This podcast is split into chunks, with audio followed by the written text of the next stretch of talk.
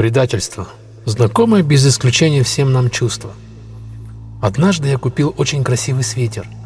Я повелся на его цвет, очень стильный и яркий цвет. На его материал тоже. После первой стирки он полинял. Цвет стал тусклым и расплывчатым. А сама текстура свитера стала как никчемная тряпка. Так и мы иногда ведемся на красивые слова, на красивый облик, а после первой стирки – После первого испытания человек линяет. Иногда бывает даже так, что подлость и предательство спасают чью-то жизнь. Да-да-да, вы не ослышались. Вот, например, в старые времена в одном дремучем лесу жили по соседству толстый и неповоротливый дикий кабан да юркий и смышленый бурундук.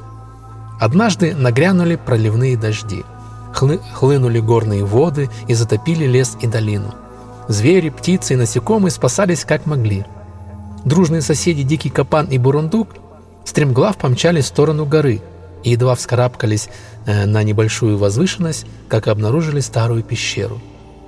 Продрогшие и мокрые, они пробрались вглубь нее. Не успев отряхнуться и обсохнуть, вдруг увидели страшное зрелище. Под напором потока горных вод снаружи пещеры обвалилось несколько камней и перегородили вход – оставив в нем лишь небольшую расщелину. На утро, при первых лучах солнца, которые пробивались сквозь щели входа, проснувшийся Бурундук увидел, что наводнение вдали не спало, а животные спу спускались с горы в направлении леса. Бурундук взглянул на спящего дикого кабана и осторожно юркнул в узкую щель. Освободившись от каменного плена, он, недолго думая, поспешил через небольшую долину в направлении своего лесного жилище. Вскоре и дикий кабан продрог от холода и проснулся, но к своему разочарованию и ужасу обнаружил, что остался в пещере один, без помощи. Долгое время кабан грезил надеждой на помощь друга, но тщетно. Бурундук не возвращался. Некогда толстый дикий кабан был неузнаваемым. В конце исхудав, он еле-еле передвигался по пещере, пытаясь найти хоть что-то съестное – Истощенный он подошел неуверенной походкой к узкой щели, поднатужился и с трудом, просунувшись, вырвался на свободу. Ступив по склону несколько шагов, прилег на бок, отдышался и медленно побрел в направлении леса, где наткнулся на растерянного бурундука, который, сгорая от стыда, виновато глядел на своего прежнего друга, широко распахнувшими глазами. После нескольких минут немного молчания дикий кабан прошептал «Да не переживай, ты ведь спас мне жизнь. Если бы возвращался в пещеру и подкармливал бы меня, я бы до конца своих дней был в заточении. Прошли дни, недели, годы, но друзьями по-прежнему они уже не были. Любое предательство, даже предательство, спасшее жизнь, остается предательством, ибо предавший единожды предаст и во второй раз. Старче, а что говорят святые отцы о предательстве? В каждом человеке идет борьба, очень похожая на борьбу двух волков.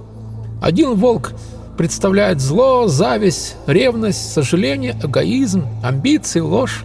А другой волк представляет добро, мир, любовь, надежду, истину, доброту и верность. А вот как ты думаешь, какой волк победит? Ну, не знаю, который, наверное, сильней.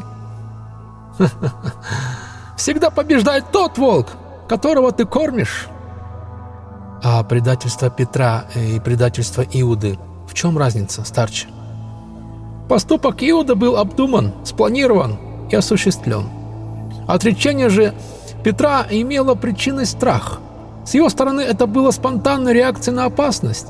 Осознав свой проступок, свое предательство, Петр вскоре покаялся в нем, не теряя надежды на милосердие Божье. Каковы могут быть мотивы предательства?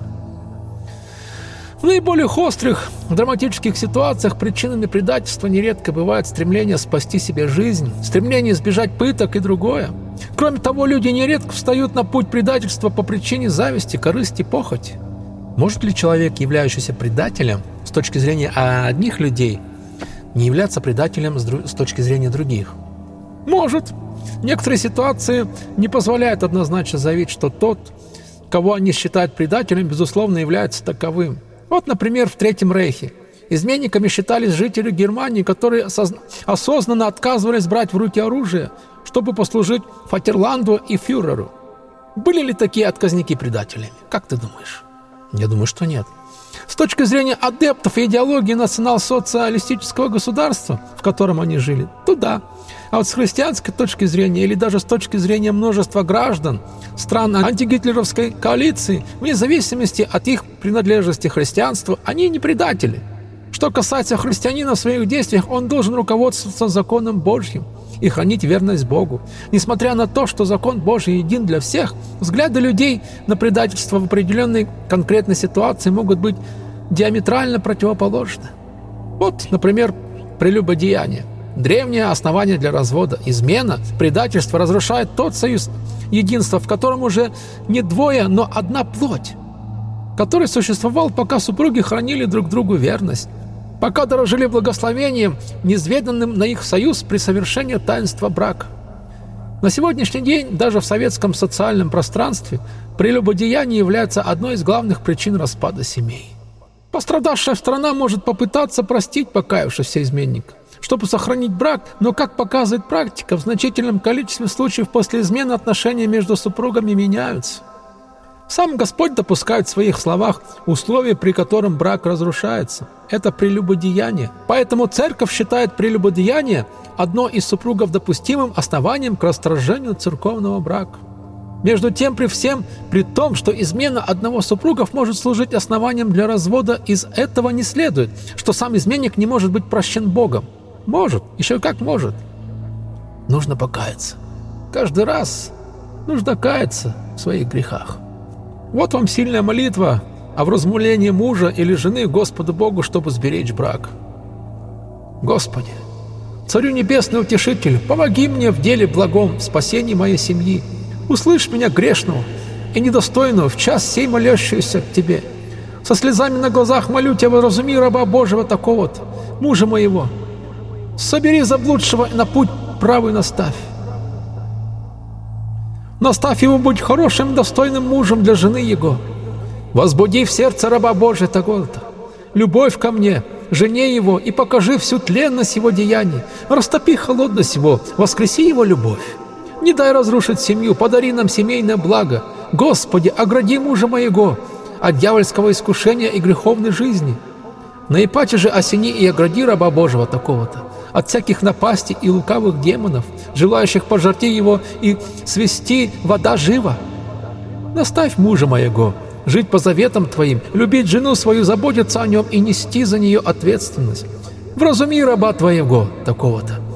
Начать все сначала, позабыть и простить все обиды на меня. Господи, всем сердцем молю Тебя, не дай, рас... не дай распаться нашей семье. Скрепи меня и мужа моего. Даруй нам любовь друг к другу, терпение и силу жить вместе по заповедям Твоим. На помощь Твою уповаю. Господи, аминь. Берегите себя. Всем пока.